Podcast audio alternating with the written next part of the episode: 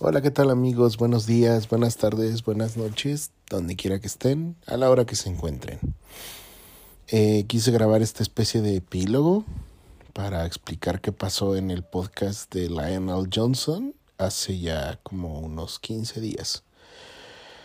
Eh, para resumen de lo que pasó, básicamente pues mi amigo Edgar con quien hice el programa vino a jugar, eh, él es jugador de rugby, vinieron a jugar aquí a Querétaro, él es de San Luis Potosí y vino con su equipo a jugar. Eh, pues la cosa se puso como muy chida, nos pusimos de acuerdo con Marcela, que es la, amiguita que soy en el fondo del podcast este, para ir a Bernal a unas cabañas que les recomiendo mucho si ustedes son de aquí de Querétaro. Son las cabañas de Chichido. Están muy bonitas. Solamente les recomiendo llevar sus enseres, utensilios y comida en hielera antes de llegar porque si está un poquito alejado de Bernal. Este, pues está muy chingón. Está muy padre. Ese día, este, no íbamos nosotros tres solos, iban otros tres chicos del equipo de rugby de Edgar, que son Johan, uno de sus chicos que tuvo en los Scouts desde hace muchos años, eh, a Paniagua, que es otro chavo que está en el rugby, y a York, que es el primo de, de Johan. Este se nos pasaron un poquito las cucharadas y empezamos a grabar bastante tarde el programa. Entonces, este, pues ya cuando grabamos ya eran como medianoche o era la una de la mañana. Entonces ya andábamos bastante ebrios. Este, Johan estuvo hablando en, el, en la parte del episodio, por eso no me dio tanto pendiente grabar un epílogo. Más que nada es como una manera de pedirle disculpas a Johan, porque no salió su intervención. Fue muy cagada, estuvo muy, muy curioso su, su parte. Y este, pues nada, Estuvimos grabando un rato hablando de, de que era un primarca, que los primarcas son los hijos genéticos del emperador, que el Warhammer 40.000 pues es 40.000 años en el futuro. Este se les hizo una pendejada a la mesa, excepto a Edgar, que ya más o menos sabía un poco del contenido. Este, ¿por qué quise escoger a, a Lionel Johnson como personaje de Edgar? Pues porque representa la caballería, la leyenda de Arturo y todas esas cosas, que es un tema que yo sé que le gusta mucho y por eso lo escogí para él. Este también dando cabida a que ya tengo escogidos algunos personajes y algunos invitados que vamos a tener. Empezando por Gerardo Braham, que va, vamos a hablar con él sobre un primarca traidor, que es Magnus el Rojo, que de los traidores es mi favorito. Ah, voy a tener aquí una abogada, a mi alumna, a Carla Callejas, a la rata. La voy a tener aquí hablando de Conrad Kurz para hablar de psicopatías y del sentido de la justicia. también voy a tener aquí a Marcela, precisamente, que voy a hablar con ella sobre mi personaje favorito, que es Sanguinius, el hombre pollo. Ah, también ya hablé con Moshe y Moshe accedió también a colaborar en este proyecto de Warhammer con Corvus Corax, el hijo del cuervo. Este, tengo pendiente por ahí a, checar con, con, mi amigo el herrero, Jorg, con Diego, de hablar sobre Robot Gilliman, que es el que tengo pendiente todavía de grabar.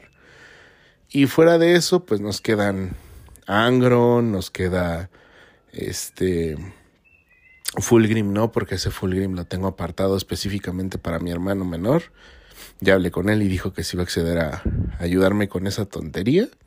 Pero los demás están abiertos, entonces si ustedes de los que quedaron quieren es a que hablemos de algún primarca, contáctenme y pues podemos hablar del primarca. Creo que por ahí queda Perdurabo, Ferrus Manus, este Vulcan de las salamandras. O sea, quedan varios. Eh, este Rogaldorn, quedan varios. Entonces, si quieren que hablemos de algún primarca o que les cuente alguna parte de Warhammer 40.000, pues este estaría de huevos, ¿vale? Por otro lado, pues la, empecé a contar la historia a Edgar de que de los fetos ingenieros que volaron en el espacio como parte de este inicio de la historia de los primarcas y que el buen Lionel Johnson cayó en el planeta de Caliban.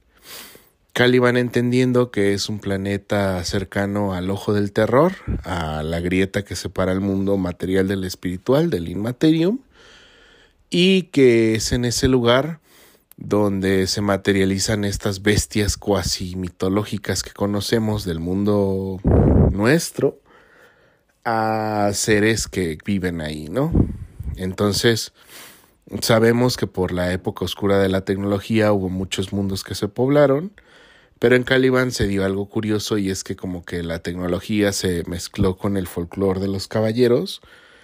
Entonces tienen espadas láser y lanzas este eh, atómicas para combatir a, a, bestias a caballo, ¿no? Y que este el lugar estaba plagado de monstruos, pero que había un gran caballero que empezó a, a combatir esos monstruos, que era Luther, que de no haber sido porque llegó Lionel Johnson, Luther hubiera sido la persona más eh, representativa de aquellos tiempos de, de Caliban, pero por desgracia le tocó competir contra el León en ese sentido.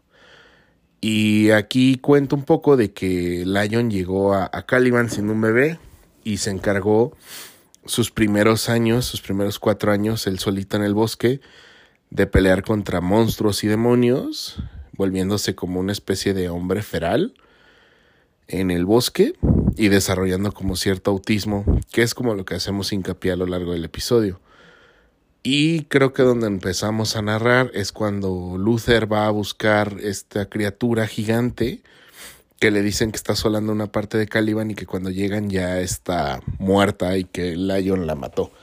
Y es donde empieza la verdadera historia de la amistad de Lionel Johnson con este con Luther y la relación de, relación de amistad que después se volvería un poco rencor y después cuando mandan a Luther a, de regreso al planeta a entrenar a los nuevos ángeles oscuros pues se vuelve así como en su contra y se revela en contra de su padre.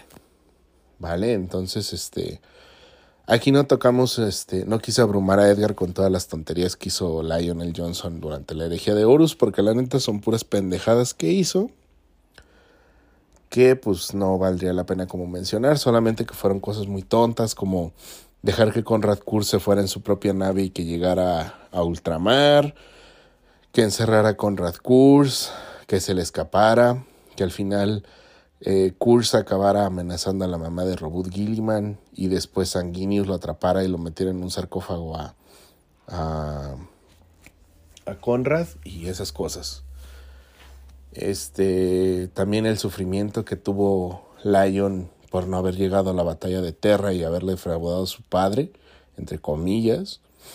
Aunque pues ese fue el destino, que quiso que llegara primero Sanguinius a Terra y no Lion y la flota de los de los ultramarines que iban junto con ellos. Entonces, pues está, muy, está bastante curioso. Eh, quise hacer este epílogo y lo saqué apenas hasta hoy, una disculpa.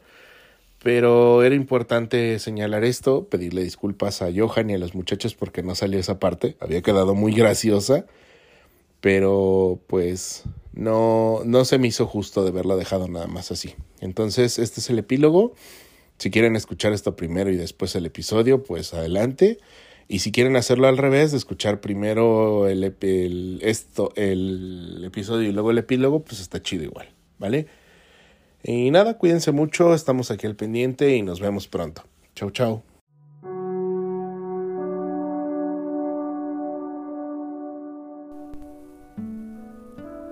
Todos buscamos algo, una verdad, una persona, inclusive a nosotros mismos.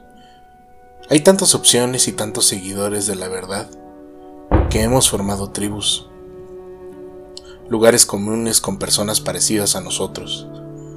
Aquí, aquí hablaremos de todas esas versiones. Déjeme guiarte por estos capítulos, con la guía de grandes personajes y maestros Bienvenido a un oasis de conocimiento. Bienvenido a la luz. Bienvenido a tu programa, la luz oscura.